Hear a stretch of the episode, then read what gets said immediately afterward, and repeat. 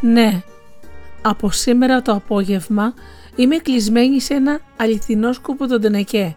Ναι, ναι. Και τώρα πρέπει να βρω σχέδιο απόδρασης για να βγω επιγόντως από εδώ. Εσύ πάντα με καταλαβαίνεις και όταν σου γράφω λειτουργεί πιο καλά το μυαλό μου. Άκουμε λοιπόν προσεκτικά. Η κυρία Σόνια κουράστηκε λέει να κάνει ανακύκλωση. Βαρέθηκε πια. Δεν βρίσκει νόημα είπε βαριεστημένη στον κύριο Αποστόλη. Το πιστεύεις; Μας έταξε καιρό τώρα ότι τάχα θα μας μαζεύει μέχρι να γίνουμε πολλές και θα μας στείλεις σε εκείνο μωρέ το παράξενο κουτί με την τρυπούλα που μοιάζει με διαστημόπλιο. Από εκεί θα μας πάρουν κάτι καλοί άνθρωποι είπε και θα μας λιώσουν χωρίς να πονέσουμε για να μπορέσουμε να γίνουμε κάτι άλλο, να πάρουμε μια άλλη γυάλινη μορφή.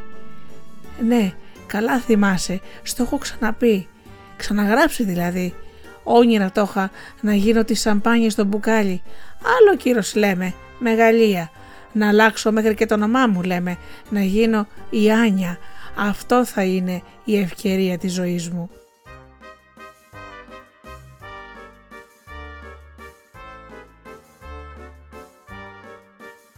Δεν μπορώ να το χωνέψω. Εμείς τι ρόλο βαράμε τέλος πάντων; Δεν μας ρώτησε καν.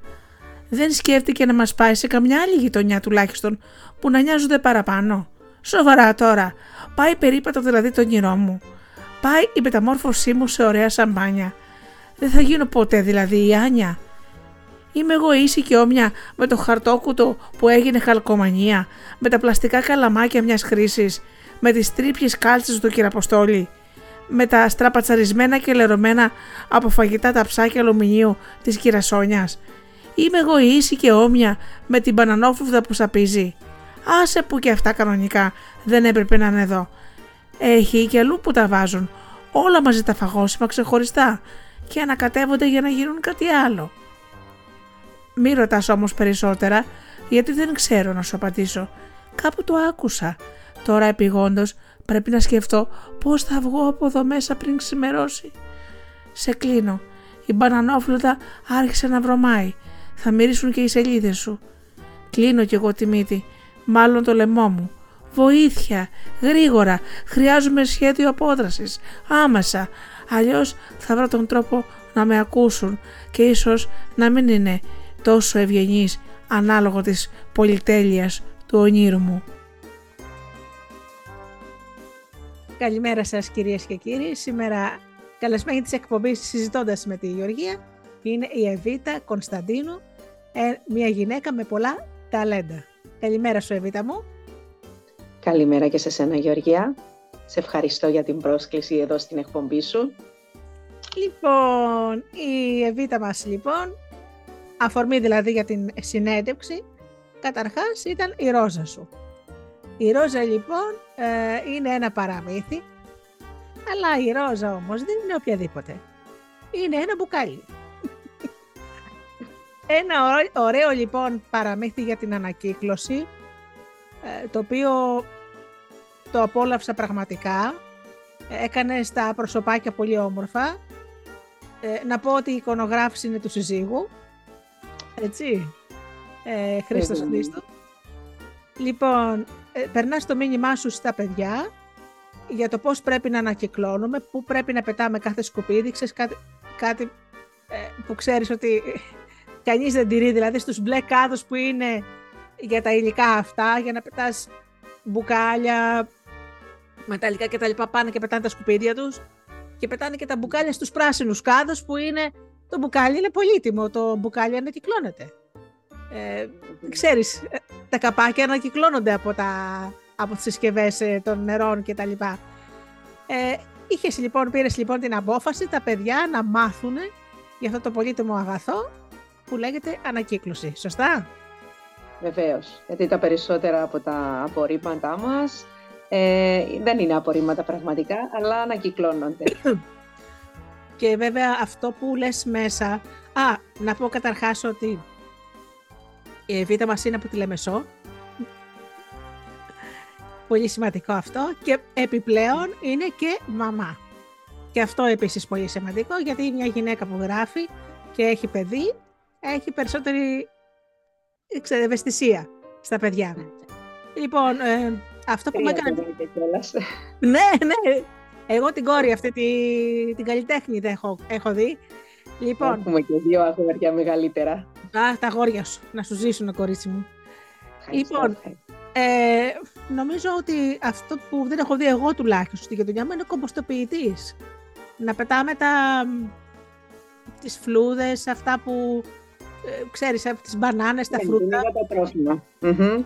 Ναι. Εξεπίτηδες δεν έχει μπει και αυτό, γιατί είναι πολλά για να τα διαχειριστεί το παιδάκι.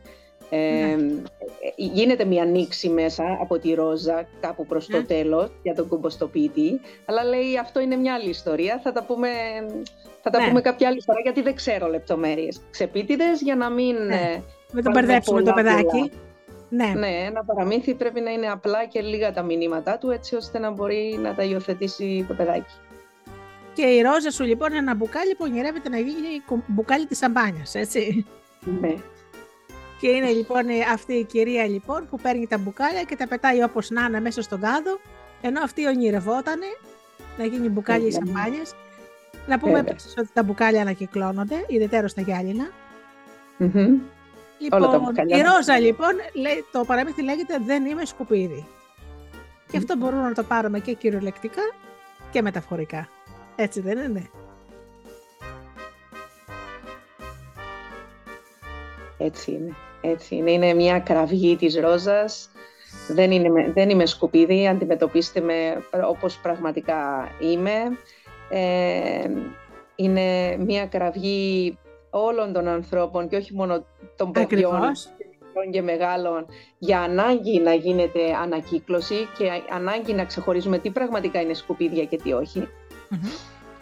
Και μέσα από το παραμύθι αυτό προσπαθούμε να περάσουμε έτσι τα, τα πρώτα μηνύματα στις πρώτες ε, παιδικές ηλικίες Ναι. για, το, για την Να ανακύκλωση. χτίσεις δηλαδή. για τη χτίζεις. διαχείριση, ναι, Ναι. για τη Χτίζεις- διαχείριση των οικιακών σκουπιδιών. Ναι. Γιατί ε, τα σκουπίδια μας είμαστε εμείς και εμείς δεν είμαστε σκουπίδια. Ακριβώς. Και να το πάρουμε και έτσι. Ο κάθε άνθρωπος, εγώ πιστεύω, δεν είναι σκουπίδι. Κάπου, ε, ξέρεις, χρησιμεύει. Κάπου μπορεί να, γίνει, να φανεί χρήσιμος. Γιατί καμιά φορά που λέμε, ρε παιδάκι, μάσαμε με το σκουπίδι. Ε, ναι, όμως αυτός είναι κάτι άλλο. Το- Γι' αυτό το λέω, το παίρνουμε και μεταφορικά. Ο κάθε Ναι, ναι, άνθρωπος ναι. έχει τη χρησιμότητά του, όπως και τα πράγματα. Και πολλές φορές σίγουρα έχεις ακούσει και την έκφραση, τα σκουπίδια του ενός είναι ο θησαυρός του άλλου. Να, ας πούμε, Βέβαια. βλέπω κατεβάζουν ας πούμε δίπλα από τους κάδους ολόκληρα έπιπλα. Ε, Το ντουλάπια, κάποιος δεν τα θέλει. καρέκλες, πράγματα τα οποία, να ας πούμε τώρα πριν από λίγες μέρες κάποιος κατέβασε ένα ολόκληρο καναπέ, ολόκληρο καναπέ δίπλα από, στ- έχω εγώ μένω σε ένα πώς το πω, σαν παρκάκι και είναι η κάδη, το πέτα, το άφησε εκεί, έχει γίνει το στέκι όλων των ηλικιωμένων. Αράζουν στον καναπέ, διαβάζουν εφημερίδα, κουβε, κουβεντιάζουν. Α, λέει, Έγινε- μας βρήκε πα, πα- παγκάκι άνετο. Θέλω να σου πω ότι αυτό Πολλές φορές. σκουπίδι, ναι, το σκουπίδι το πέταξε, έγινε η χαρά κάποιων ανθρώπων αθελά του.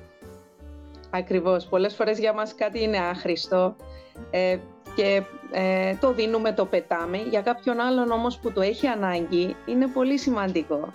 Ναι. Και αυτό συμβαίνει δυστυχώς και με τους ανθρώπους. Καμιά φορά δεν τα βρίσκουμε με ανθρώπους και τους θεωρούμε ότι δεν τους χρειαζόμαστε στη ζωή μας. Και μαζί με κάποιους άλλους ανθρώπους όμως ταιριάζουν ε, πολύ περισσότερο και θεωρούν ότι είναι τυχεροί που τους έχουν στη ζωή τους. Έτσι είναι. Αυτός ο άνθρωπος που περιφρονούμε, ξέρεις το έχουμε λιγάκι αυτή την ταμπέλα την κολλάμε οι άνθρωποι.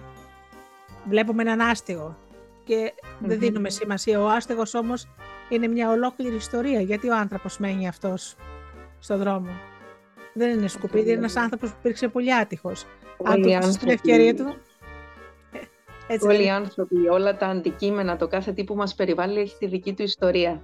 Φτάνει Ναι. να σκύψουμε, να ψάξουμε, να ακροαστούμε αυτή την ιστορία, να έχουμε τη διάθεση να μάθουμε κάτι της παραπάνω από αυτό το εξώφυλλο που βλέπουμε.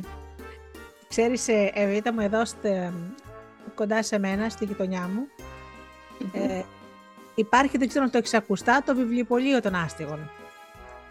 Λοιπόν, ένας κύριος πριν από χρόνια ε, σκέφτηκε να δώσει θέση εργασίας σε κάποιους άστιγους και να μαζεύονται κάποια χρήματα για να ενισχύονται οι ανάγκες τους. Έτσι λοιπόν, δημιούργησε το βιβλιοπωλείο, δηλαδή βιβλία που δεν θέλουμε, τα πηγαίνουμε εκεί και τους τα χαρίζουμε και αυτή με ένα πολύ μικρό κόστος, δηλαδή το πιο ακριβό βιβλίο μπορεί να κάνει 8 ευρώ. Ξεκινάνε από 1, 2, 3, 4, 5. Βρήκαν λοιπόν ένα πολύ ωραίο χώρο στο Παγκράτη.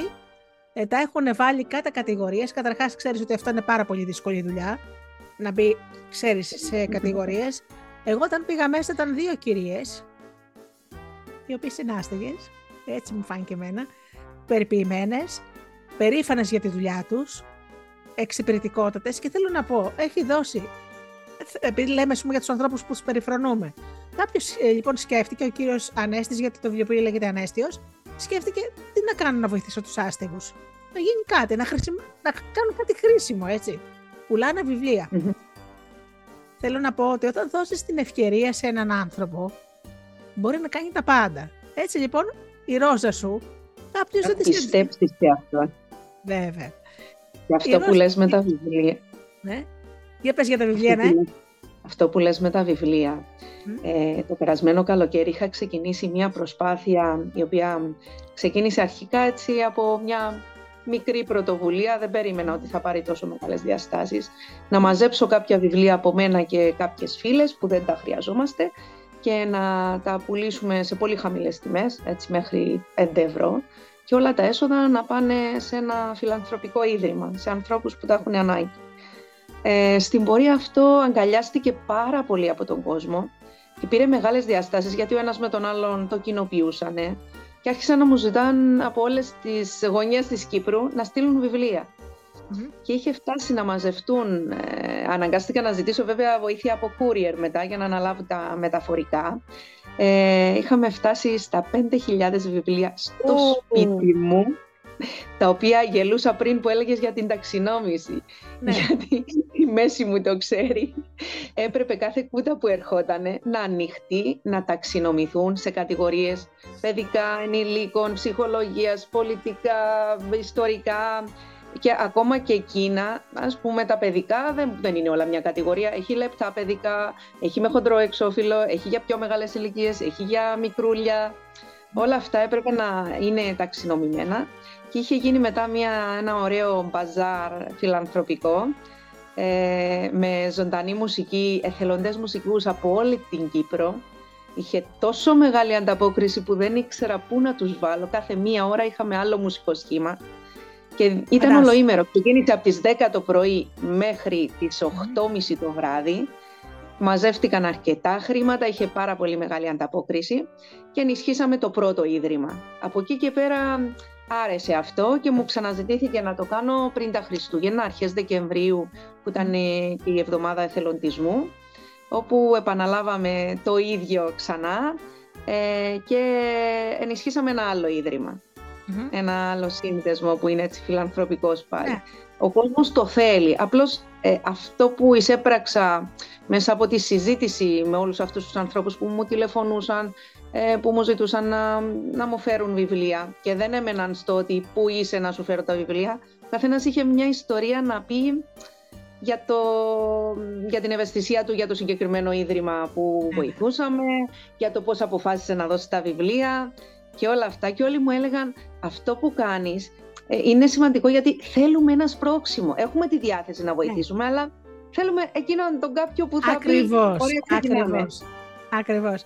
Και ξέρεις αυτό, σου έδωσε τώρα και μια ιδέα ότι μπορεί αυτό θα μπορούσε να, πούμε, να βοηθηθείτε ίσως από κάποιον ε, να, έχει, να βρει δουλειά κάποιος ας πούμε θα μπορούσε να πω κάποιος πρώην χρήστης ουσιών να βρει να κάνει κάτι χρήσιμο όπως εσύ, σου είπα ο άστιγος δηλαδή όσους απασχολεί εκεί αυτό από ό,τι έχει πει δηλαδή και ο ίδιος που το σκέφτηκε ότι δίνει δουλειά σε κάποιους άστεγους οι οποίοι ε, είναι μια αξιοπρεπή δουλειά. Είναι πολύ σημαντικό. Πολύ Έτσι, σημαντικό. Ε, του βρήκε πολύ καλό χώρο. Πρώτα ήταν στην πλατεία Κλαθμόνος, τώρα ε, πριν από λίγες μέρες πήγε στο Παγκράτη.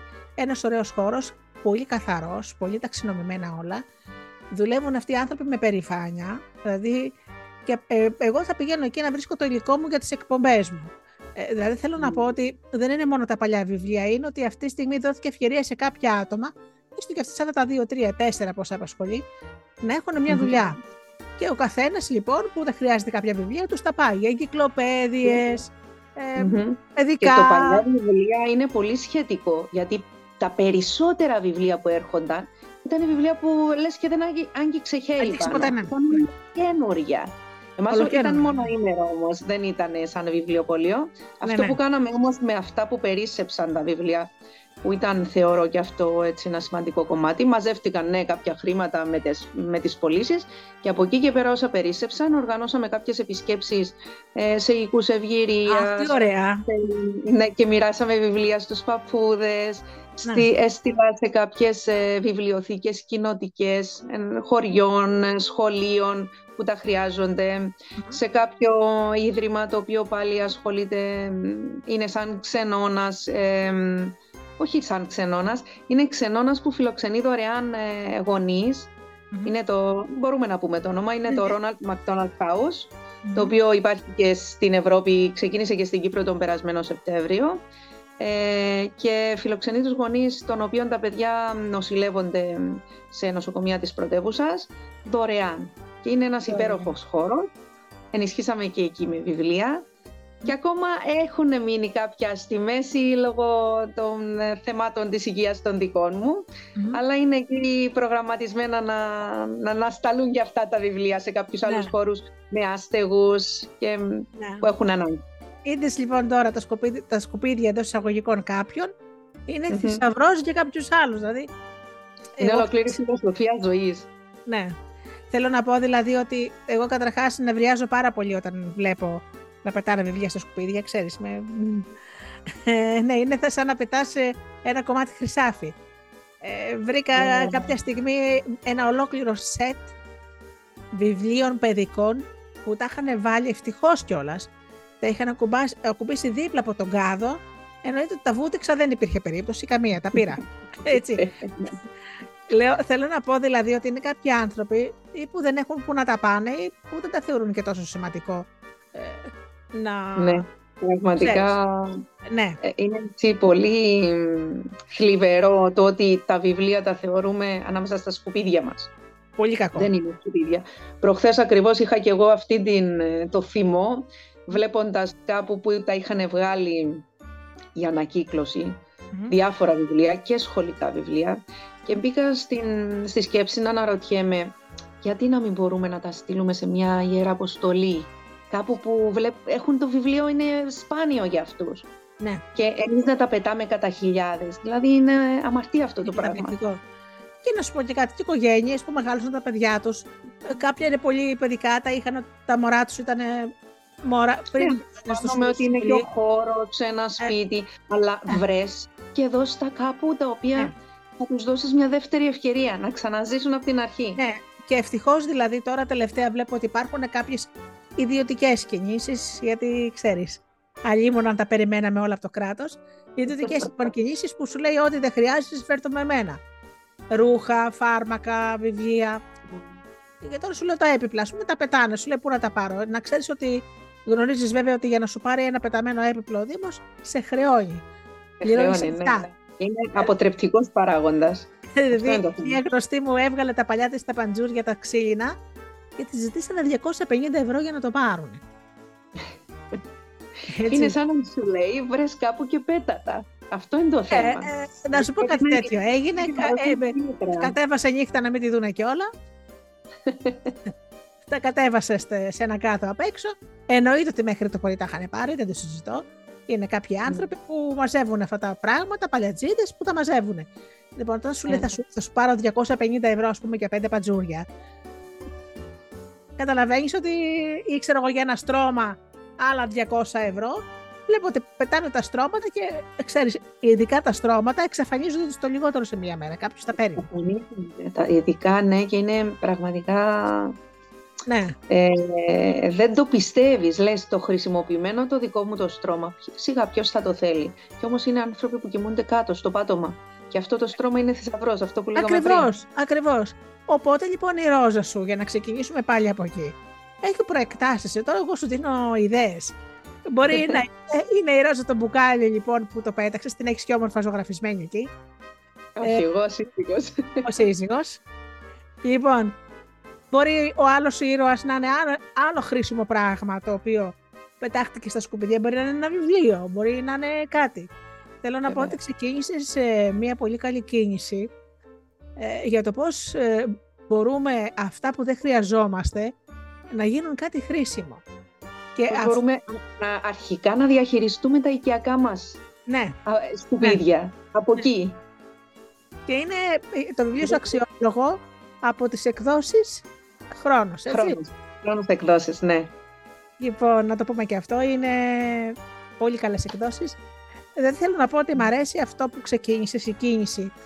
Ε, για να διδάξεις τα παιδιά και ίσως να πάρουμε και εμείς οι μεγαλύτεροι κάποια ότι το περιβάλλον φωνάζει, δεν αντέχει άλλη μόλυνση.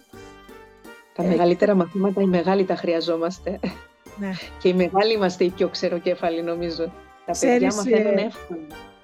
Ε, διάβασα στο ίντερνετ πριν από κάμποσο καιρό ότι στο βαθύτερο σημείο θάλασσας που υπάρχει, αν δεν κάνω λάθος πρέπει να είναι κοντά στην Ιαπωνία, μπορεί και να κάνω λάθος. Ε, ξέρεις, εκεί πηγαίνουν δίτες με σκάφανδρο ειδικό. Στο μεγαλύτερο λοιπόν βάθος της θάλασσας ανακαλύψανε μία πλαστική σακούλα που σημαίνει ότι τα σκουπίδια μας Καταρχάς το πλαστικό δεν λιώνει ποτέ στη θάλασσα, κάνει αιώνες. Δεν μπορώ να καταλάβω γιατί πετάνε μπουκάλια και σακούλες μέσα στο... στη θάλασσα. Παντού, παντού και όχι μόνο στη θάλασσα. Αλλά ναι, δημιουργούν άλλα προβλήματα μετά. Και τα καπάκια και τα δαχτυλίδια των αναψυχτικών και τα μπουκάλια και οι σακούλες. Ε, τα, τα, τα, καπάκια από τα, από τα μπουκάλια τα, του νερού ξέρω, τα, τα μαζεύω σε μια σακούλα γιατί ξέρω ότι υπάρχουν οργανισμοί που τα παιρνουν όταν αυτά τα καπάκια τα παίρνουν για να πάρουν ένα αναπαρικό καροτσάκι. Ναι, ναι, ε, έχουμε και εμείς εδώ στην Κύπρο. Οπότε τα μαζεύω, είναι σε πολλές μεριές εδώ κοντά στην γειτονιά μου. Μόλις μαζευτούν αρκετά, θα τα πάρω και θα τα δώσω εκεί. Ε, τα πάντα ναι. χρειάζονται. Τα πάντα. Τα πάντα. Δηλαδή, όταν κάτσει κάποιος και σκεφτεί τι και πώς ανακυκλώνεται, θα αναρωτιέται μετά. Ε, δηλαδή, τι μένει να πετάξουμε. τι μένει να πετάξουμε. Τα πραγματικά σκουπίδια είναι ελάχιστα. Ναι,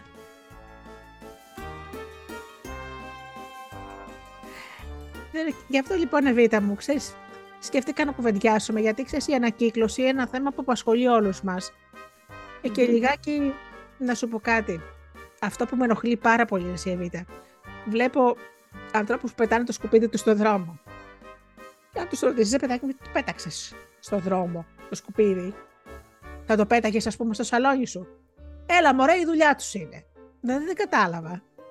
Ο οδοκαθαριστής, ας πούμε, είναι η δουλειά του να μαζεύει τα δικά σου σκουπίδια από κάτω. Ε, ξέρεις, αυτή η απαξίωση, ξέρεις, με ενοχλεί πάρα πολύ. Η, η, η λάθος κουλτούρα μας, δηλαδή ναι. να περιμένουν τους άλλους γιατί είναι η δουλειά τους, γιατί, γιατί αυτό, γιατί τ' άλλο. Και δεν βλέπω, δεν ξεκινώ από τον εαυτό μου, εγώ τι κάνω πρώτα απ' όλα και μετά. Ακριβώς, ακριβώς. Ξέρεις, αυτό που λέω σε Λες, έλα μωρέα και εγώ να κάνω ανακύκλωση τώρα θα σώσω τον κόσμο, μόνος μου είμαι, οι άλλοι δεν κάνουν. Κι όμως το λίγο του καθενός μας μπορεί να γίνει ένα τεράστιο πολύ. Σε ναι. όλα τα θέματα, σε όλα. Και στο θέμα της ανακύκλωσης και στο θέμα μιας βοήθειας οικονομικής και στο θέμα αυτό με τα βιβλία που λέγαμε. Ένα-ένα ο καθένας, αλλά μαζεύτηκαν πολλά. Ναι. Ξέρεις, υπάρχει ένας παλιός μύθος, ε, την ιδιότητά μου ως αφηγήτρια την ξέρεις. Υπάρχει ναι, ένας ναι. μύθος που λέει ότι κάποτε ένας βασιλιάς που είχε θυμώσει με ένα σοφό διέταξε να τον κάψουν στη φωτιά. Τον είχαν δέσει λοιπόν και είχαν μαζευτεί όλος ο κόσμος, βάλανε ξύλα στα πόδια και αρχίζει να τον καίνε.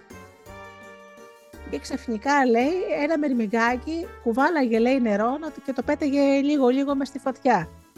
Και του λέει ένα άλλο ζάκι, λέει, τι κάνεις εκεί, λέει, θα σβήσω τη φωτιά, είναι κρίμα να χαθεί αυτός ο άνθρωπος. Λέει, καταλαβαίνεις βέβαια ότι με το νερό που κουβαλάζει δεν πρόκειται να σβήσεις φωτιά. Ναι, όμως εγώ θα έχω κάνει αυτό που μου αναλογεί. Τον έχω υπόψη μου αυτό το μύθο και είναι έτσι, πολύ ωραία. Ναι, γιατί θα είσαι καλά με τη δική σου συνείδηση ότι εγώ ναι. το δικό μου το κομμάτι το έχω κάνει. Ακριβώς. Ακριβώς. Δεν αφήνομαι έτσι και λέω εφόσον δεν γίνεται τίποτα δεν κάνω ούτε κι εγώ. Και επίσης αυτό που το συζητάω και με άλλους καλεσμένους μου, έχουμε διαρκώς μια νοοτροπία και το κράτος τι κάνει. Το κράτος είμαστε εμείς. Το κράτος είμαστε εμείς. Για όλα, για όλα, για όλα, για όλα. Είμαστε εμείς. Και αφού βλέπεις, ας πούμε, ότι μερικά πράγματα πάνε στραβά, εγώ θα πω το πιο χαρακτηριστικό παράδειγμα. Ε, κάποτε ζούσα στον Πειραιά και είχε γίνει ε, μια απεργία των, οδοκαθα... των οδοκαθαριστών και των ε, ανθρώπων που μαζεύουν τα σκουπίδια. Δικαίως οι άνθρωποι, κάποιοι έχουν κάποια αιτήματα. Δεν, ε, για να μην πληρώνονται, λόγω χάρη μπορεί να, να μην είχαν πληρωθεί οτιδήποτε άλλο, έχουν το λόγο τους που κάνουν την απεργία. Ναι. Επειδή λοιπόν τα σκουπίδια είχαν μαζευτεί βουνό και ήταν και καλοκαίρι η εποχή που έρχονται οι τουρίστες, ε, υπήρχαν άνθρωποι που με ιδιωτική τους πρωτοβουλία, δική τους πρωτοβουλία, τα μαζέψανε. Τα μαζέψανε γιατί σε ένα κεντρικό δρόμο όπως είναι πούμε, η Σωτήρου Διός, ε, που είναι όλα τα μαγαζιά του Πειραιά, που είναι οι καφετέριες, Πασαλιμάνι, Καταλαβαίνεις τώρα τι εντύπωση καλοκαιριάτικα είχε να είναι βουνό τα σκουπίδια, έτσι. Οπότε να μυρίζουν και να είναι και εικόνας. Να μυρίζουν κιόλας. Οπότε mm. ε, μία νύχτα τους είδα είχαν μαζευτεί ιδιώτες. Και ξέρεις τι είπανε. Μα ε, εμείς θα πεθάνουμε πρώτα. Ξέρεις, δεν μας νοιάζει. Εμεί επηρεαζόμαστε πρώτα. Όταν τώρα, καταλάβουμε. Τα, τα, μαγαζιά μας και τα σπίτια μας που είναι λίγο παραπέρα, εμείς βρο, βρωμάει μαζευτήκαν τα ποντίκια εδώ πέρα. Εμείς πρώτα απ' όλα. Είναι αυτή που λες Γεωργία, όταν καταλάβουμε ότι ό,τι κάνουμε εμάς επηρεάζει πρώτα και μετά ναι. όλους τους άλλους, τότε εκεί ναι, νομίζω θα, θα αρχίσουμε να αλλάζουμε. Αλλά δεν το καταλαβαίνουμε εύκολα. Να είναι και το γνωστό θεώρημα της πεταλούδας, το ξέρεις αυτό. Όταν μια, στον Αμαζόνιο μια πεταλούδα λέει κουνάει τα φτερά της, γίνεται μια φυσική καταστροφή σε μια άλλη σε ένα μέρος του κόσμου. Θέλω να πω ότι ναι. είμαστε ένας πλανήτης που όλοι είμαστε αλληλένδετη. Και όταν γίνεται ε. μια αδικία σε ένα μέρος, μην νομίζω ότι αυτό δεν θα έρθει ποτέ σε εμάς. Όταν λοιπόν ξεκινάς από το μικράκι που λες εσύ τη ρόζα, έτσι, θα μπορούσε η ρόζα να γίνει ένα ωραίο μπουκάλι σαμπάνιας και να στολίσει μια γιορτή, έτσι. Ή να το πω και το άλλο, γιατί να μην πάρουμε το μπουκάλι ή να το ζωγραφισουμε Έτσι, για κάτι έχει κάνει πάλι ο Χρήστος Λοιπόν, να το εδώ έτσι. Ω, η Ρόζα! Να τη Ρόζα. Η Ρόζα λοιπόν. αυτή ήταν ένα γυάλινο μπουκάλι. Τώρα είναι ένα πύλινο διακοσμητικό, υπέροχο. Α, δεν είναι φανταστικό. Τώρα θα το σκεφτεί ο άλλος, θα, θα, πιστέψει ποτέ.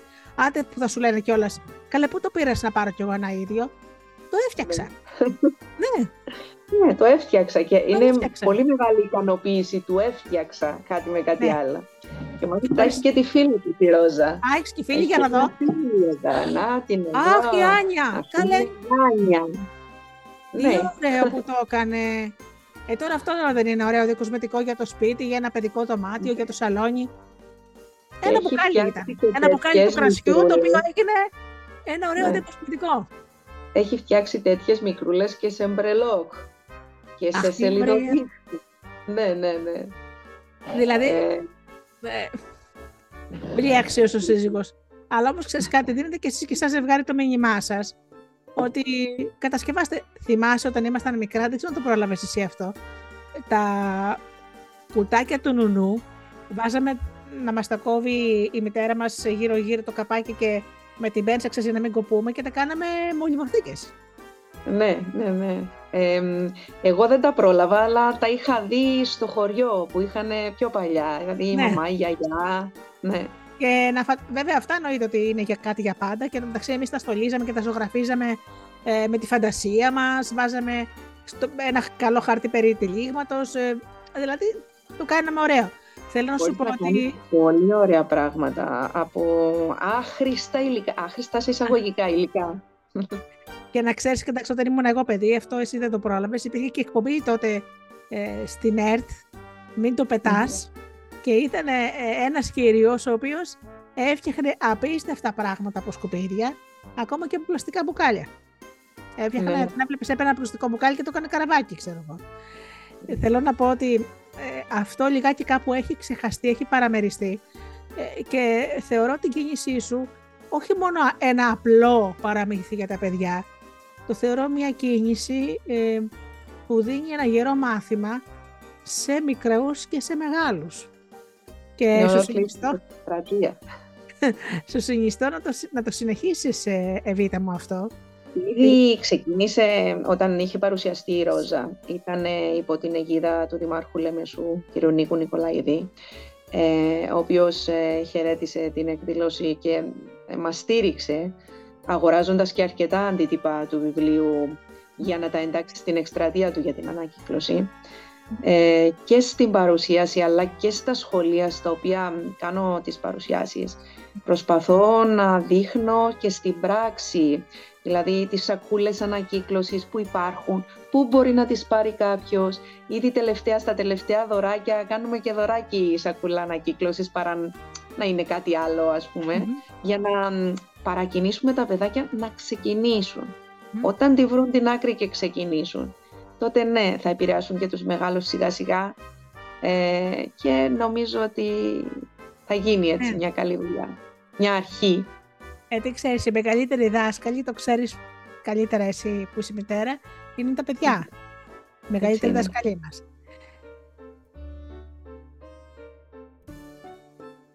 Δεν το χωνεύκω πως εγώ ευρέθηκα δα μέσα. Με χίλια παλιοπράματα βάλεις μια πριγκιπέσα. Εμάς που είμαστε γυάλενοι, εν μας υπολογίζουν. Αντί στους πρώτους να είμαστε, στους δρόμους μας σκορπίζουν. Σαμπάνια σε έθελα μορφή, να αλλάξω και να πάρω και σαν εμέναν κάμποση, όνειρα έναν κάρο. Γυαλιά, χαρτιά και πλαστικά, πάλι ξαναγεννιούνται, λιώνοντα, ξανακάμνοντα, σκουπίθια ελοούνται. Ευρώμησα λαλό σου το, θέλω να δραπετεύσω, τα όνειρα μου καρτερούν, ε θέλω να τελέψω. Ούλοι σας να το μάθετε με το σωστόν τον τρόπο, ρουτίνα να τον κάμνετε χωρίς λεφτά και κόπο. Τώρα που τα απόβλητα να φορολογούνται, συμφέρει μας εσάς και εμάς οι νόμοι να τηρούνται.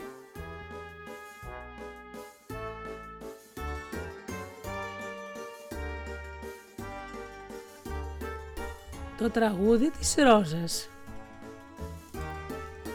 Σε μυστικό τετράδιο, στο τενεκέ τον πάτο, το πάθημά μου θα να βρεις παράπονο γεμάτο.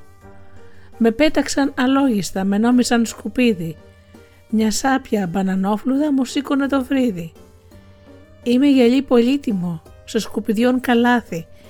Με στρίμωξαν, με έχωσαν, στα βρωμερά τα βάθη. Μπουκάλι που είχα όνειρα, κρασιού, ροζέ φιγούρα. Να μπω στην ανακύκλωση, το ήθελα με λιγούρα. Σαμπάνια όμορφη λαμπρή να γίνω πριγκιπέσα, μα κάποιοι με βαρέθηκαν, κατέληξα εδώ μέσα. Χαρτιά, γυαλιά και πλαστικά θα το φωνάξω πάλι, μορφή αλλάζουν αν εσείς προσέξετε μεγάλη. Δεν θέλει κόπο μα μυαλό, δεν είναι αγκαρία. Βρες μου τον κάθε τον σωστό, με ζήσει απραξία. Μπαταρίες, σακουλάκια, μόλυναν τη γη μας όλοι πόματα και καλαμάκια, γέμισε παντού η πόλη. Βοήθεια καλά παιδιά, εσείς ακούτε μόνο, πρέπει να φύγω γρήγορα, δεν έχω άλλο χρόνο. Τα όνειρα καθένας μας πρέπει να κυνηγάει και αν έρχονται εμπόδια να μην τα παρατάει.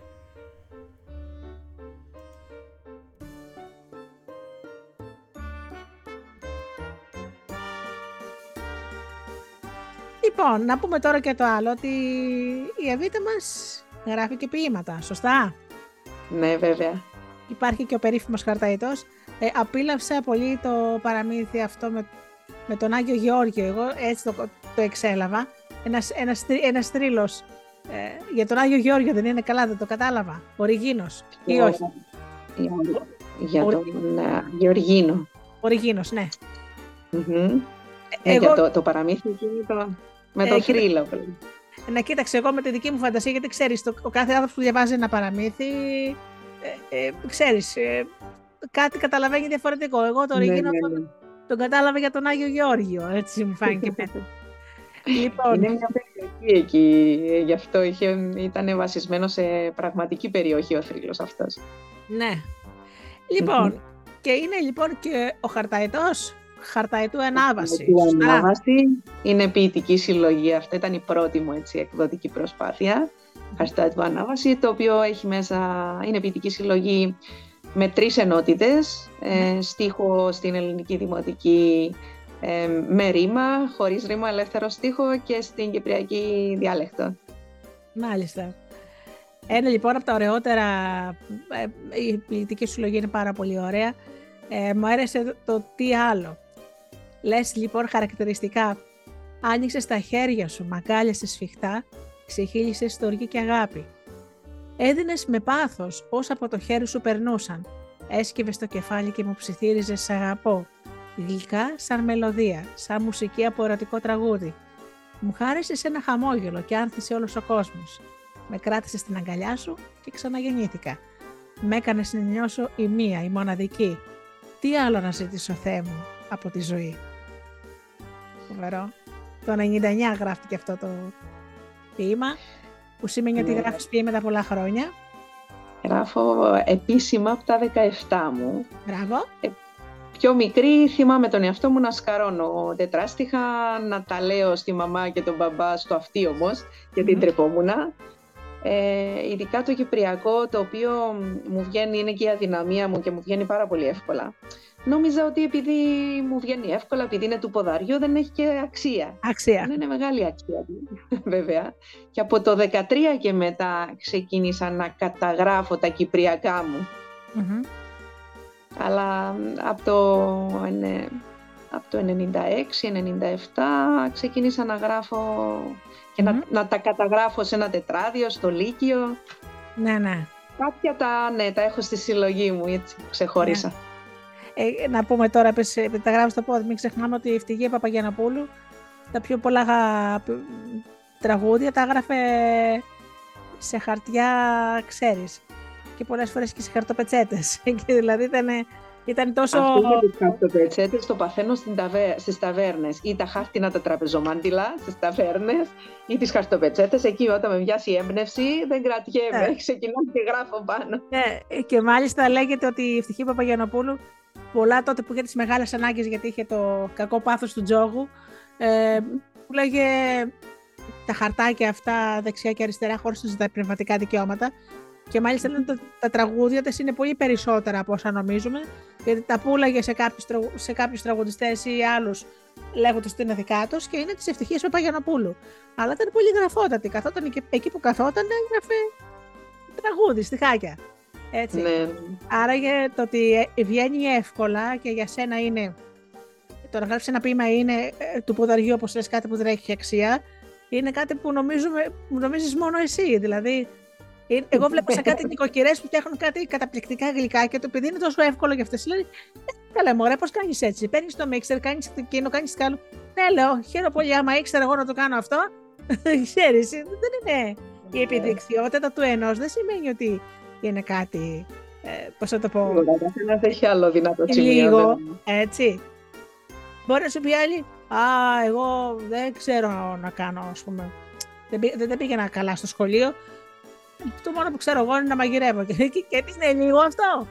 Είναι λίγο αυτό. Δηλαδή, αυτό που λέγαμε πριν, ο κάθε άνθρωπος έχει την αξία του, έτσι. Σίγουρα, σίγουρα. Και τα ποίηματά σου λοιπόν σε πόσες συλλογές έχουν βγει; Έχω την πρώτη μου συλλογή, το χαστάι του Ανάβαση. Ε, και ετοιμάζω έτσι μια δεύτερη ποιητική συλλογή. ναι. Μάλλον θα είναι μόνο κυπριακό γιατί ε, Αυτό... έχω έτσι αρκετά αξιολογά. Θα είναι στην ε, Κυπριακή διάλεκτο και μάλιστα δεν θα κυκλοφορήσει, φαντάζομαι, μόνος στην Κύπρο; Ή... Όχι, όχι, δεν είναι απαραίτητο αυτό. Ναι, δεν είναι απαραίτητο. Ε... Αγάπη. Ποίημα της Εβίτας Κωνσταντίνου. Απαγγέλη η Γεωργία Αγγελή. Σαν έπειτα από βροχή και μαύρο σκότος, φύτρωσε και κάρπισε στη μικρούλα ψυχή μου, γελαστό το ουράνιο τόξο. Άνθησε ξανά η χαρά μου, άνοιξη μοιάζει να έρχεται και ας μας καίει κάψα του καλοκαιριού. Όμως η άβρα δροσερή χαϊδεύει τα μαλλιά μου που κυματίζουν αρμονικά στο ρυθμό της αγάπης. Μα για στάσου, σαν ταυτί σου στήσει καρτέρι, μια μελωδία όντως μαγική τη συλλαμβάνει την πιάνει παυτοφόρο, ανά προσιλητίζει το θλιμμένο μου είναι, να το τραβάει από τα σκοτάδια και το βούρκο και να το σέρνει μαζί της στον κόσμο του απέραντου γαλάζιου. Τραγουδάει η ψυχή μου ντοέτο με τον ήλιο, χορεύει η καρδιά μου παρτενέρ με το φεγγάρι, στεφανωμένη με λουλούδια, ντυμένη στα λευκά. Το βλέπω. Η αγάπη έχει λάμψει πια. Από την ποιητική συλλογή Χαρταϊτού Ανάβαση. Ε, εντάξει, υπάρχει και μία σκέψη για, για μία συλλογή πάλι που να είναι να έχει και από τα δύο. Θα δούμε, δε, θα δούμε, δεν το... Ε δεν το έχω ακόμα οριστικοποιήσει έτσι στο μυαλό μου πώς θα είναι. Πάντως ποίηματα υπάρχουν πάρα πολλά για δύο συλλογές, όχι για μία. Ε, γιατί όπως είπες πριν, ε, γράφω συνέχεια. Είναι κάτι το οποίο καθημερινά ναι. και με, το, με την κάθε αφορμή, με τα όσα συμβαίνουν γύρω μας, με τα όσα θέλω έτσι να, να κρίνω, να κατακρίνω, να σχολιάσω. Μου βγαίνει καλύτερα σε πίτικο. Ε, αυτό είναι πάρα πολύ ωραίο. Ο καλλιτέχνης ε, από τα γεγονότα εμπνέεται.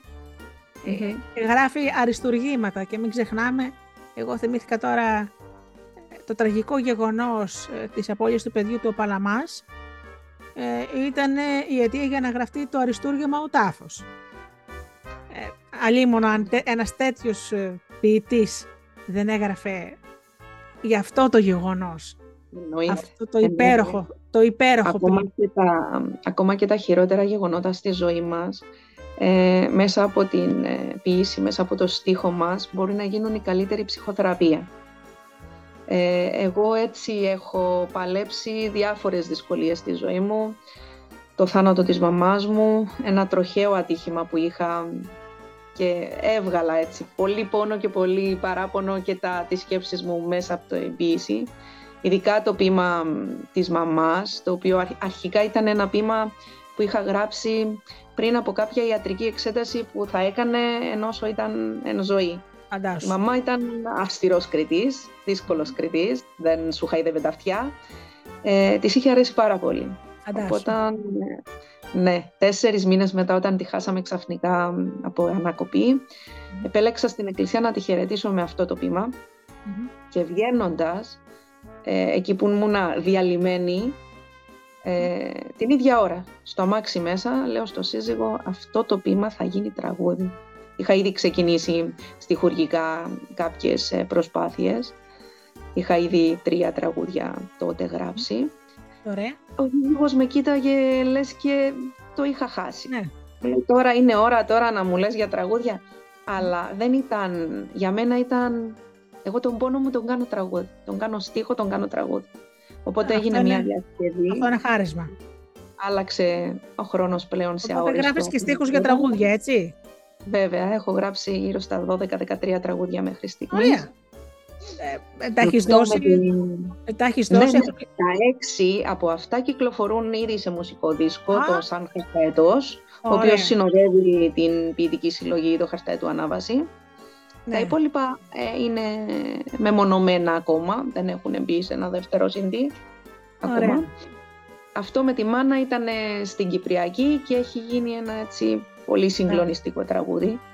Πολύ ωραίο αυτό. Πάρα πολύ Ήμουν και θρήνος για τη μητέρα. Ναι. Ξέρεις, ε, Εβίτα μου θυμάμαι, όταν έγινε αυτό το τραγικό γεγονός με το Σολομό Σολομού, ναι. Τάσο Ισάκ, καλά το θυμάμαι το παλικάρι. Τάσο Ισάκ, Σολομός Σολομού, ναι. Με είχε συγκλονίσει τόσο πολύ που έβλεπα στις ειδήσεις τη δολοφονία τους, που είχα καθίσει τότε και είχα γράψει από ένα μικρό διήγημα για τον καθένα. Και εγώ κάτι έγραψα για αυτές. Ναι. Θέλω να πω ότι ένα τέτοιο γεγονός δεν μπορούσε να με αφήσει ανυπηρέαστη και εμένα. Οπότε είχα γράψει τότε ξέρεις κάτι το οποίο εντάξει, πέρασε και τα χρόνια και δεν ξέρω μάλιστα και πού το έχω. Τότε, τότε δεν είχαμε και κομπιούτερ κιόλας. να ναι. ξέρεις τώρα, να τα, να τα καταγράφουμε. Πρέπει να ψάξω σε παλιά τετράδια. Αλλά θέλω να πω, θυμήθηκα αυτό που είπες τώρα, ότι υπάρχουν τραγικά γεγονότα που κάποιοι άνθρωποι ε, γράφουν, ας πούμε, ήδη κάποιοι ερμηνευτές ε, στη χουργή βγάλανε ήδη τραγούδι για το τέμπι. Αυτό θα έλεγα τώρα. Αυτό θα έλεγα τώρα. Έχω γράψει κι εγώ ένα στην Κυπριακή αρκετά μεγάλο για τα τέμπη ποίημα, ε, το οποίο σου βγαίνει σαν, σαν ανάγκη για ένα ελάχιστο μνημόσυνο για αυτούς τους ανθρώπους και όχι για να φανείς εσύ. Ε, είναι κάτι. Το, το, το, τι έχεις βιώσει εκείνες τις μερες και σου βγαίνει μέσα από το στίχο σου. Να κάνεις Δηλαδή- αυτό που σου αναλογεί. Αυτό Τις που έ- πρώτες μέρες που άκουγα για το ατύχημα, τις πρώτες πέντε μέρες, ήμουνα σοκαρισμένη, δεν έβγαινε τίποτα. Και μετά όταν ξεκίνησα να, να γράφω αυτό που έγραψα, είναι λες και έβγαινε ποταμός, χήμαρος, όλα αυτά που μάζεψα τόσες μέρες, βγήκαν έξω.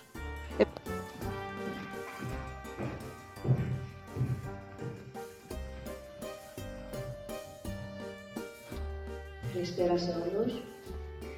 Το ποίημα που θα σας απαγγείλω με τίτλο «Συρμός θανάτου» αποτελεί έτσι ένα ελάχιστο μνημόσυνο στους νεκρούς των τεμπών το οποίο είχα στο μυαλό να συνοδεύσω με ενός λεπτού σιγή αλλά επειδή έχει προκύψει προηγουμένως δεν θα το επαναλάβω.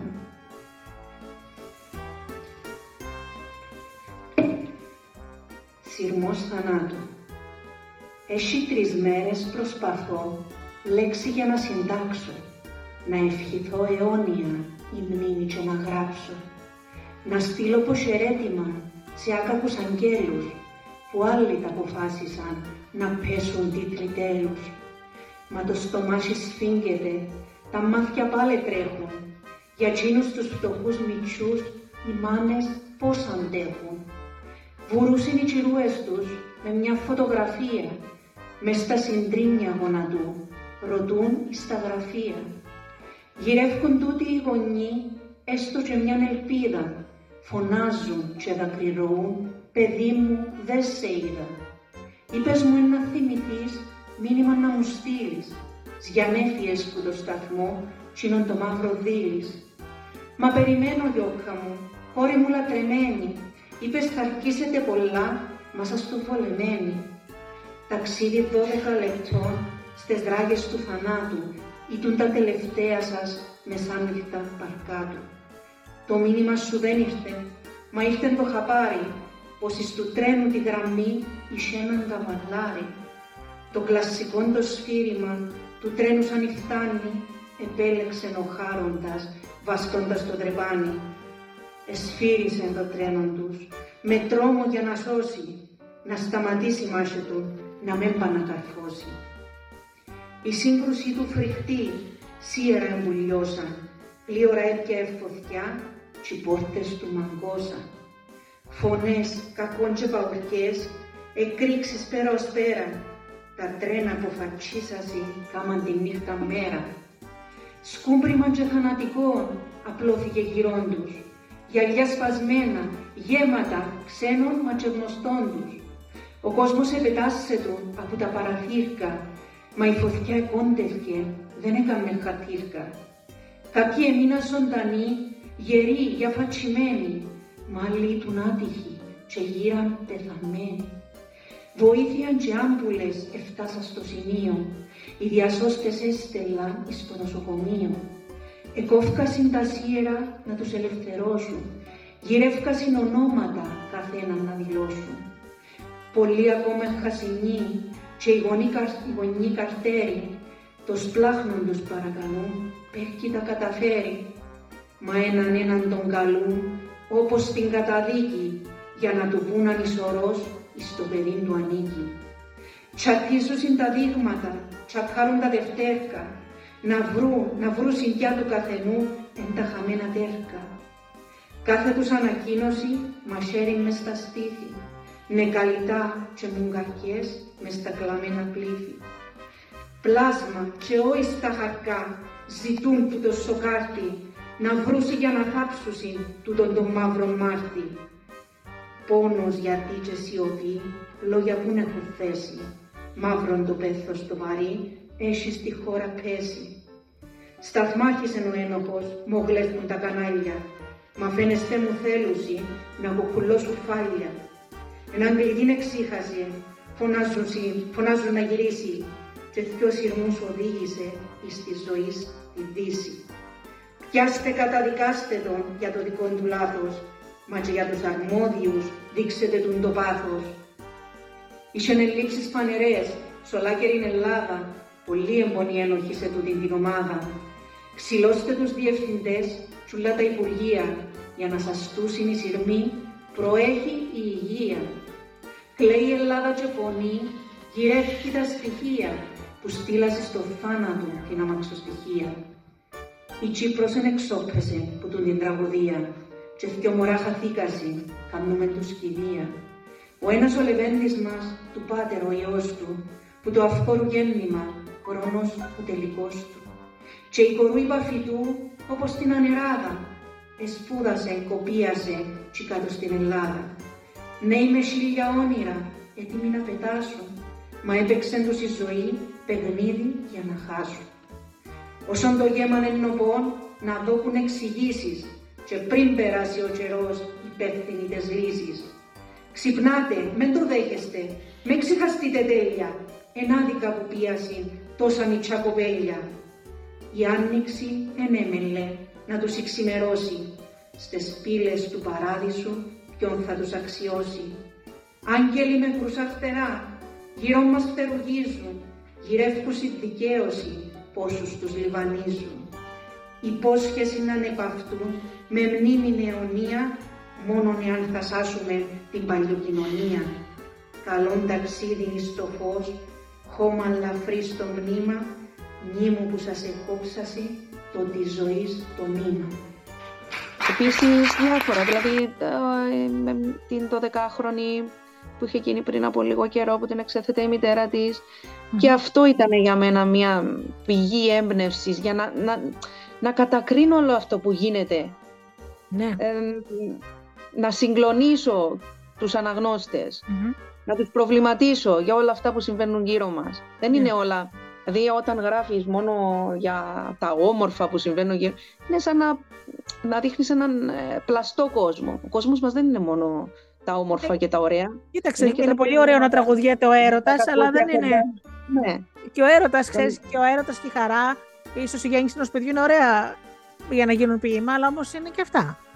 Είναι και αυτά, συμβαίνουν και αυτά στη ζωή μας. Ναι.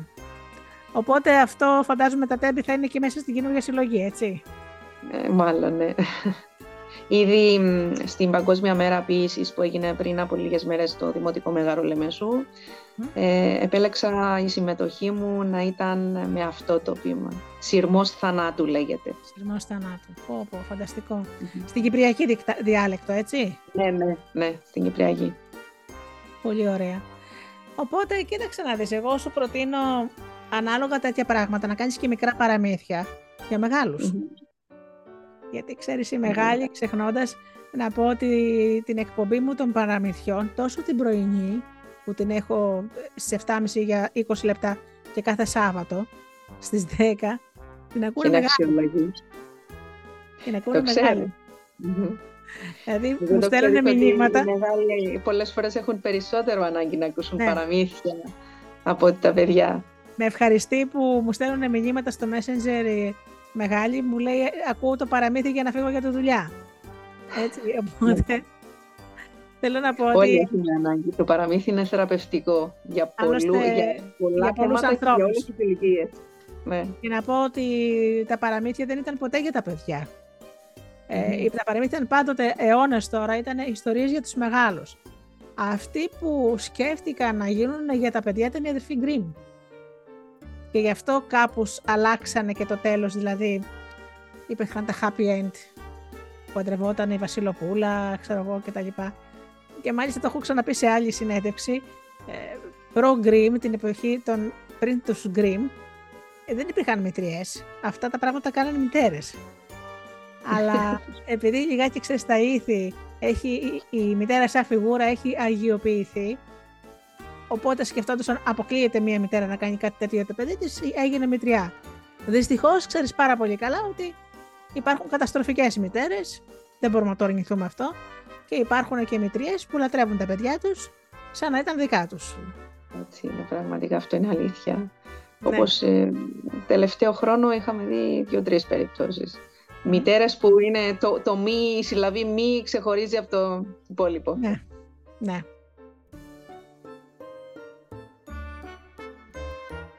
Άνοιξη ήρθες; Ποίημα της Εβίτας Κωνσταντίνου. Απαγγέλει η Γεωργία Αγγελή. Ανθισμένο και κλάμενο σε άγωνο βράχο το ξεπέταγμα της φετινής μας άνοιξης, μοναχικό να ψάχνει μια έστω χαραμάδα για να ελευθερωθεί από το σκότος. Άνοιξε ήρθες; Οι άνθρωποι κοιμούνται βαθιά και όλο και πιο μόνιμα. Η φύση το φωνάζει, μα υπάρχει διαταγή, κανείς να μην ξυπνήσει. Κανείς. Ούτε στον ήχο της καμπάνας, ούτε στο κελάιδεμα του πουλιού, ούτε καν στα εμβατήρια της σημαίας. Κανείς. Έτσι είναι πιο βολική η διατήρηση του ψύχους, του χειμώνα, της απάθειας. Ήρθε η άνοιξη, αναρωτιούνται της φύσης τα πετούμενα, ή ακόμα χειμώνας σκεπάζει την πλάση.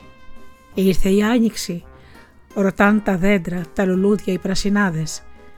Άνθρωποι που είστε, ξυπνήστε, ξυπνήστε. Κανείς δεν μπορεί να σας κλέψει την άνοιξη. Να είστε σίγουροι.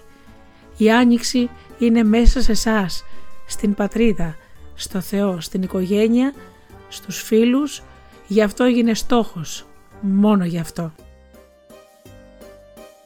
Λοιπόν, Εβίτα, για πες μας για τα σχέδιά σου τώρα. Εκτός από την ποιητική συλλογή, έχεις κατά νου για κανένα άλλο παραμύθι; Και παραμύθι υπάρχει στα σκάρια. Ε, όταν ε, τελειώσουμε λίγο με τις παρουσιάσεις της Ρόζας, γιατί έμειναν λίγο στη μέση λόγω θεμάτων υγείας δικά μου, ε, θα αρχίσουμε να στείλουμε το επόμενο παραμύθι, το οποίο είναι εκεί και περιμένει βεβαίως. Ναι. Ε, έχει και αυτό τα πολύ δυνατά μηνύματά του, δεν θα αποκαλύψουμε όμως πια. Όχι, όχι βέβαια. Σκέφτεσαι να μας έρθεις εδώ στην Ελλάδα, στην Αθήνα, θα έρθεις να κάνεις καμιά παρουσίαση; Πώς το σκέφτεσαι, είναι μακριά βέβαια.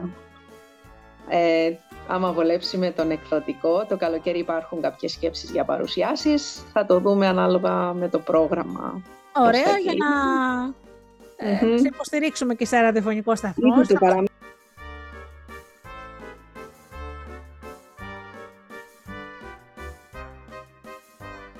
Ζήσε μονάχα τη στιγμή. Ποίημα της Εβίτας Κωνσταντίνου. Απαγγέλει η Γεωργία Αγγελή.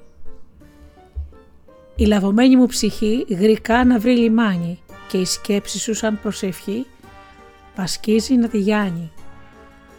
Αγάπη και έρωτα σταρό θα είναι το βάλσαμό της, μα το φοβάται από παλιά, ήταν το βασανό της. Αφήνεται, χαμογελά, πισωπατά και τρέμει. Μην νοιάζεσαι, της λέω χαζή, το αύριο θα ξέρεις. Ζήσε μονάχα τη στιγμή και δεν θα υποφέρεις. Ρίχνεις γροθιά στο όνειρο, ο φόβος αν διατάζει. Ο έρωτας είναι τρελός, έλα που σου φωνάζει. Γέλασε, νιώσε και άφησε το μέσα σου να βράζει. Κι ας είναι του ονείρου σου η φλόγα να σε κάψει.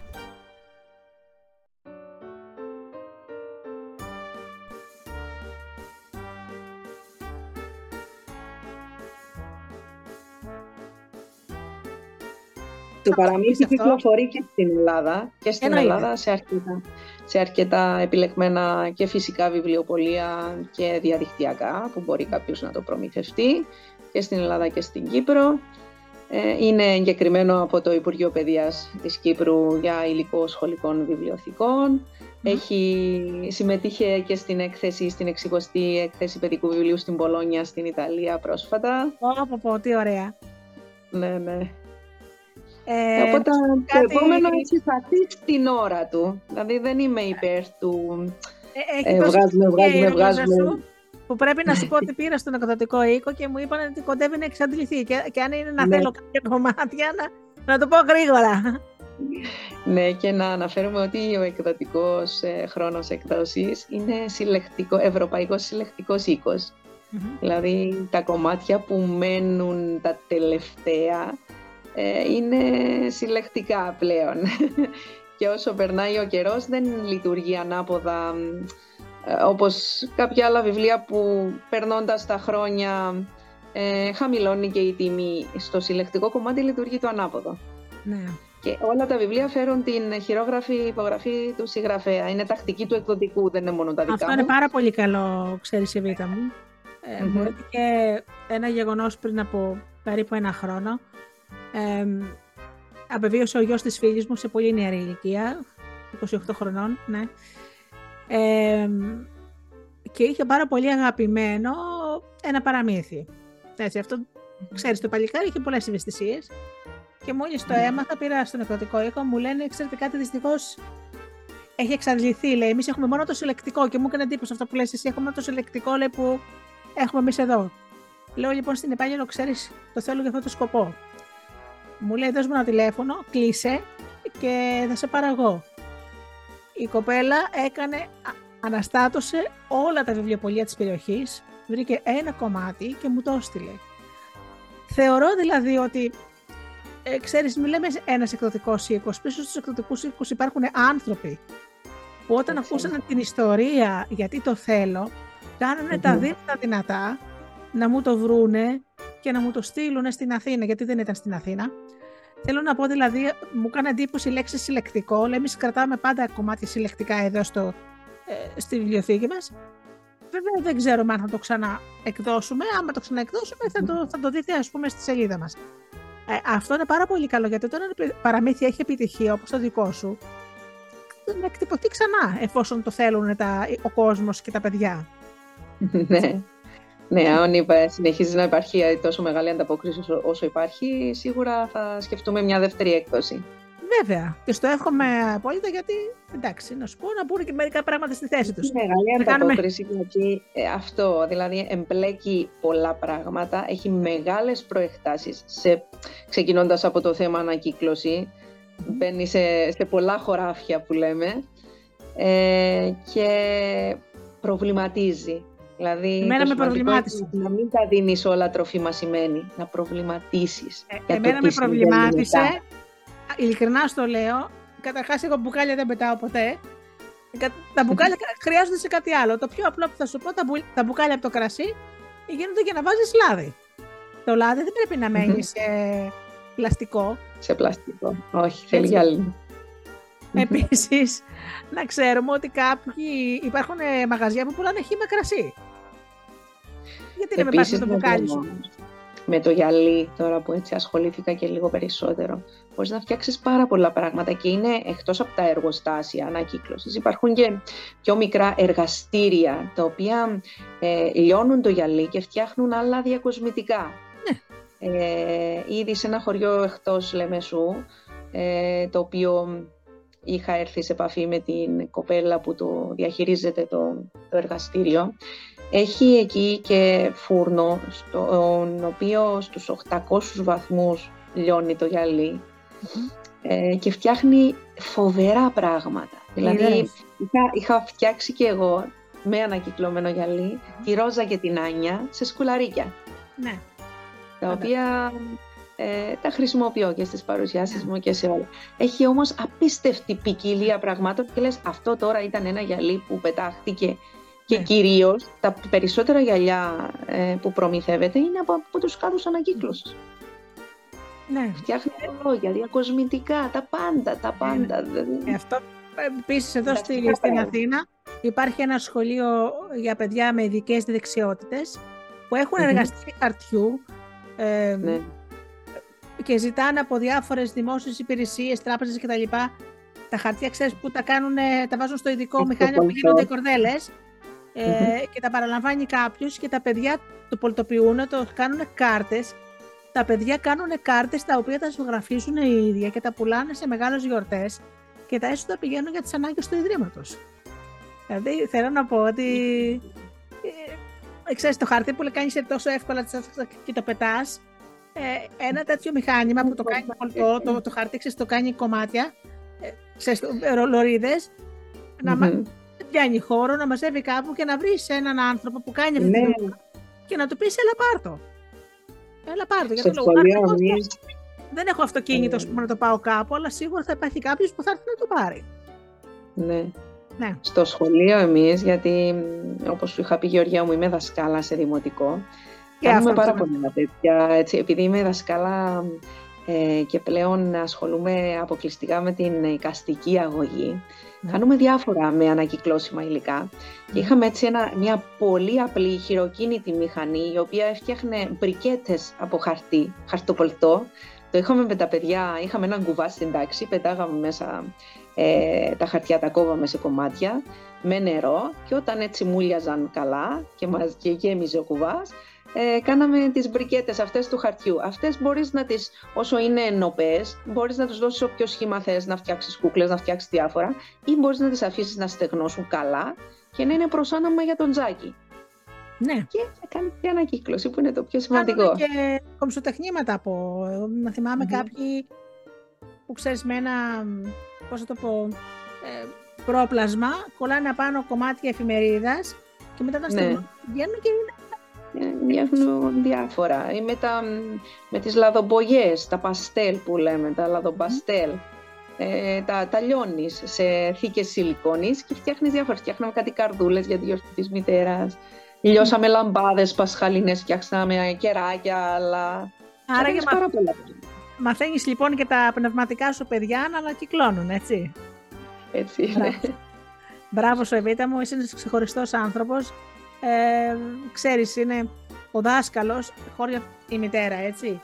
Ο δάσκαλος είναι πολλές φορές ε, ο εμπνευστής ε, κάποιων παιδιών, δηλαδή θα περνάνε πολλά παιδιά από τα χέρια σου, κάποιοι θα σε θυμούνται με αγάπη και θα λένε κοίταξε αυτό, μου το είχε μάθει τότε αυτή η δασκάλα μου, η Εβίτα. Ξέρεις, καμιά φορά είναι... Έχω διαβάσει περισσότερες. ιστορίες για δασκάλες, οι οποίες, να σου πω, θα σου φέρω ένα παράδειγμα, θα διαβάσει μια ιστορία ε, με έναν δάσκαλο ζωγραφικής. Ξέρεις, στο εξωτερικό έχουν και καλλιτεχνικά, μαθαίνουν στα παιδιά να ζωγραφίζουν, ξέρεις. Ναι. Ε, και αυτός ο δάσκαλος τη ζωγραφικής ήταν πάρα πολλά χρόνια σε ένα γυμνάσιο. Μια μέρα ήρθε και τον βρήκε μια κοπέλα 28 χρονών, λέει 30. Ε, του λέει: Γεια σου, δάσκαλε, με θυμάσαι; Λέει: Εντάξει, πού να θυμάται ο άνθρωπος. Τώρα έβλεπε ένα κορίτσι 30 χρονών. Μας δηλαδή. θυμούνται. Ναι. Την είχε στο γυμνάσιο μαθήτρια πόσα βάλε χρόνια. Του λέει, δάσκαλα, λέει, ήρθα να σε ευχαριστήσω γιατί μου έσωσες τη ζωή. Και ο άνθρωπος ε, αναστατώθηκε. Λέει, τι εννοείς; Λέει, ήταν εκείνη την μέρα που είχα έρθει στο σχολείο και είχα αποφασίσει εκείνη τη μέρα να αυτοκτονήσω. Γιατί, λέει, με βίαζε ο πατέρας μου. Ήρθα λοιπόν, λέει, στο σχολείο για τελευταία φορά και είχα αποφασίσει γυρίζοντας να κλειστώ στον γκαράζ, να βάλω, λέει, την εξάτμιση μέσα στο αυτοκίνητο και να πεθάνω.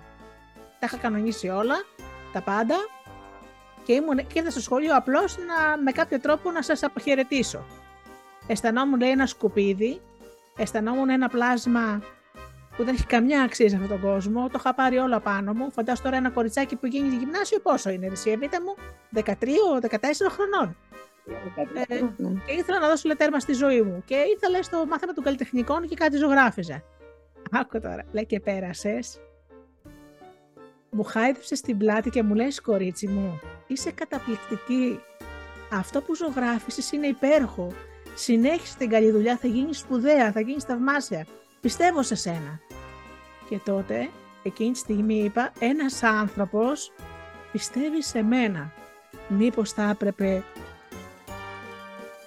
να αναθεωρήσω αυτό που κάνω.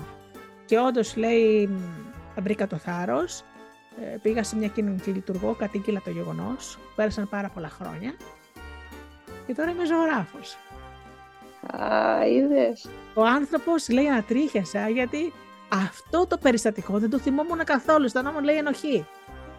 Ήμουν, ε- αισθανόμουν ένοχος γιατί δεν το θυμόμουν καν. Τι έκανα δηλαδή, ξέρεις, έδωσε εκείνη τη στιγμή το κουράγιο σε ένα παιδί Μετά, που εκείνη είχε την πάρει ώρα, ναι. απόφαση να αυτοκτονήσει. Φαντάσου τώρα έτσι. Ξέρεις ότι Στο μάθημα των καλλιτεχνικών, ε, αυτό που μου αρέσει είναι ότι ακόμα και το πιο αδύνατο παιδί στα μαθήματα, σε επίδοση, μπορεί να σου δείξει φοβερά πράγματα στα καλλιτεχνικά. Ναι. Ε, να βγάλει ταλέντα που δεν πίστευε ποτέ κανένας. Και Ναι. ναι, με αυτή το, την καλή κουβέντα που εσύ θα του πεις, θα, τους, θα του δώσεις δύναμη και για τα υπόλοιπα. ναι. Ε, είναι πολύ σημαντικό. Επίσης είναι σημαντικό, μου αρέσει γιατί μπο- δεν, σε, δεν έχεις, έχεις την ύλη, ξέρω εγώ, την καθορισμένη μεν, αλλά δεν είναι όπως τα ελληνικά τα μαθηματικά που σε τρέχει κάποιος από πίσω και πρέπει να βγάλεις συγκεκριμένη ύλη σε συγκεκριμένο χρονικό διάστημα. Μπορείς να δουλέψεις και να μπεις στα επίκαιρα που συμβαίνουν γύρω μας, ναι. στα μηνύματα που θέλεις να περάσεις. Μπορείς Μμμ. να ευαισθητοποιήσεις τα παιδιά, να τα προβληματίσεις για διάφορα που συμβαίνουν. Γι' αυτό είναι μάθημα που μου αρέσει πάρα πολύ. Μμμ. Και μάλιστα, ξέρεις, είχα διαβάσει και παλιά ένα ωραίο. Αν το παιδί σας είναι κακό στα μαθηματικά και πολύ καλό στο μάθημα των καλλιτεχνικών, μην του πάρετε καθηγητή για τα μαθηματικά, να του πάρετε καθηγητή για να μάθει να ζωγραφίζει. Ε, δεν είμαστε όλοι το, το ίδιο καλοί σε όλα. Αυτό λέει λοιπόν, λέει η Ρόζα σου. Δεν είμαστε όλοι φτιαγμένοι για το ίδιο πράγμα. Εννοείται. Και δεν σημαίνει αυτό ότι είμαστε σκουπίδια. Και είναι χαρακτηριστική μια γελιογραφία που κυκλοφορεί ευρέως στο διαδίκτυο, ε, που δείχνει ένα δάσκαλο και είναι μπροστά του ε, ένα χρυσόψαρο, ένας σπίθηκος, ένα φίδι, μια καμιλοπάρδα, δεν θυμάμαι τώρα τι, και λέει θέλω λέει, να είμαι δίκαιος μαζί σας και να έχετε λέει, την ίδια ευκαιρία στο διαγώνισμα. Το διαγώνισμα είναι να ανεβείτε όλοι πάνω στο δέντρο. Ποιος θα ανεβεί στο δέντρο, το χρυσόψαρο; Δεν ξέρεις. Θέλω να πω ότι αυτό είναι και δουλειά του δασκάλου κάπου. Πέραν το ότι είναι δουλειά του κάθε γονέα ε, να δίνει στο παιδί του ε, τα απαραίτητα φόντα για να εξελιχθεί. Όμως ο δάσκαλος όπως είσαι εσύ ε, θα δει ότι το παιδί ξεχωρίζει κάπου και να το ενθαρρύνει. Έτσι είναι. Και πάλι όμως καταλήγουμε πάλι πίσω στο γονιό, ο οποίος ναι, εσύ θα ενθαρρύνεις, αλλά εξαρτάται αυτό που Αυτό πια δεν είναι δική σου όμως δουλειά από εκεί και πέρα. Ακριβώς. Ε, το παιδί που θα θυμάται την κυρία Εβίτα που το βοήθησε. Δεν θα... ξέρεις, αργά ή γρήγορα Εβίτα που το βρίσκουμε όλοι το δρόμο μας. Δεν υπάρχει Έτσι είναι το σωστό. Ό,τι κάνεις σημαντικό είναι πρώτα απ' όλα να το αγαπάς εσύ ο ίδιος για να μπορείς να, να το δώσεις όπως πρέπει. Αν δεν το αγαπάς, δεν θα μπορείς να, να δώσεις. Και φυσικά, ναι, αυτό που λες, να σκύβεις πάνω από τα παιδάκια και να τα ακούς. Γιατί πολλές φορές εκεί που ζωγραφίζουν, μπορεί να σου λένε τα παραπονά τους, τις σκέψεις τους, τα όνειρά τους. Ακούς διάφορα. Δηλαδή δεν είναι απλώς ναι. ένα σκέτο ψυχρό μάθημα που δεν πρέπει, δεν μιλάς, δεν γονάγει, δεν κουνιέσαι. Εντάξει. Έχει, έχει και τα καλά του, ας πούμε, έχει το ιδιαίτερο του μαθήματος. Σίγουρα, εντάξει, δεν μπορείς να μιλάς όταν κάνεις ένα μάθημα ελληνικών ή, ξέρω εγώ, μαθηματικών που θέλει να συγκεντρωθείς. Είναι διαφορετικό. Είναι διαφορετική η φύση του μαθήματος και διαφορετικά τα ωφέλη του φυσικά. Λοιπόν, ξέρεις κάτι, Βίτα μου, θέλοντας, ε, θέλω κλείνοντας αυτή την ωραία συνέντευξη, θα ήθελα ε, να πεις κάτω από τον άνθρωπο, Εβίτα, τι θα ήθελες να πούνε, να πεις μάλλον για να σε ακούσουν τα παιδιά που θα δουν τη συνέντευξη και οι μεγάλοι που θα, θα δουν τη συνέντευξη. Τι θα ήθελες να. Ένα μήνυμα από την Εβίτα, έτσι. Δεν είναι ούτε η δασκάλα ούτε τίποτα. Μπορεί να είναι και από την Εβίτα τη μαμά. Δεν ξέρω. Ναι. Η Εβίτα αυτό που θέλει να πει και αυτό που έχει καταλάβει έτσι λίγο πιο βαθιά τα τελευταία χρόνια είναι ότι πρέπει να ζούμε και να απολαμβάνουμε την κάθε στιγμή στη ζωή μας. Η ευτυχία δεν είναι ένα, πακέτο που το βρίσκουμε ολοκληρωμένο. Είναι μικρές στιγμές με ανθρώπους, με αγαπημένα μας πρόσωπα, τα οποία δεν τα θεωρούμε δεδομένα και λέμε «Έλα μωρέ και αύριο μέρα είναι». Πρέπει να ζούμε την κάθε στιγμή, να την απολαμβάνουμε γιατί αύριο δεν ξέρουμε αν είμαστε εδώ. Και αφορμή για μένα, για να κυνηγήσω τα όνειρά μου, εκεί θέλω να καταλήξω για να καταλάβετε πώς το εννοώ. Ε, ήταν ε, ένα τροχαίο ατύχημα που είχα πριν από 5,5 χρόνια. Μέχρι τότε έβαζα πάνω, πάνω απ' όλα τους άλλους, τις ανάγκες των άλλων, τα τρεχάματα, τις δουλειές και έλεγα «Ε, κάποτε θέλω να γράψω ένα βιβλίο, κάποτε θέλω να εκδώσω αυτά τα ποίηματά μου». Αλλά το ανέβαλα συνεχώς. Όταν έγινε το τροχαίο και μου στήχησε μέχρι στιγμής 8 χειρουργία. Ξεκίνησα να, να φιλοσοφώ πολύ διαφορετικά τα πράγματα και να λέω τώρα εγώ μπορούσα, μπορείς καν να μην είμαι εδώ και να σκέφτομαι και να ονειρεύομαι. Άρα τι περιμένεις; Τρέχεις, τρέχεις, ε, εκμεταλλεύεσαι με, το, με την καλή έννοια τις ευκαιρίες που σου παρουσιάζονται στη ζωή σου, να κυνηγάς τα όνειρά σου, να απολαμβάνεις την κάθε στιγμή, να μην θεωρείς τους ανθρώπους γύρω σου δεδομένους και να ξέρεις ότι αυτό που κάνεις, εάν το αγαπάς, κάποια στιγμή θα φανεί και στον έξω κόσμο. Σημαντικό βέβαια, σημαντικό είναι πάνω απ' όλα να γεμίζει η ψυχή σου. Άμα γεμίζει η ψυχή σου, όλα τα άλλα έρχονται δεύτερα. Έτσι είναι. Πάντα λέγεται λοιπόν ότι αν κάνεις επάγγελμα αυτό που αγαπάς, δεν πρόκειται να πεινάσεις ποτέ.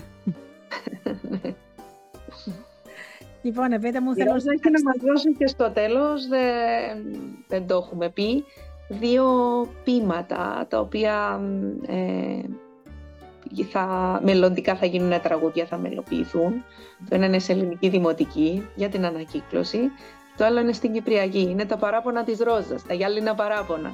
Ωραία. Τα οποία αξίζει έτσι κανείς να, Ναι. να τα δει και να τα αξιοποιήσει Βεβαίως. είτε σαν ποιηματάκι, σαν τραγουδάκι.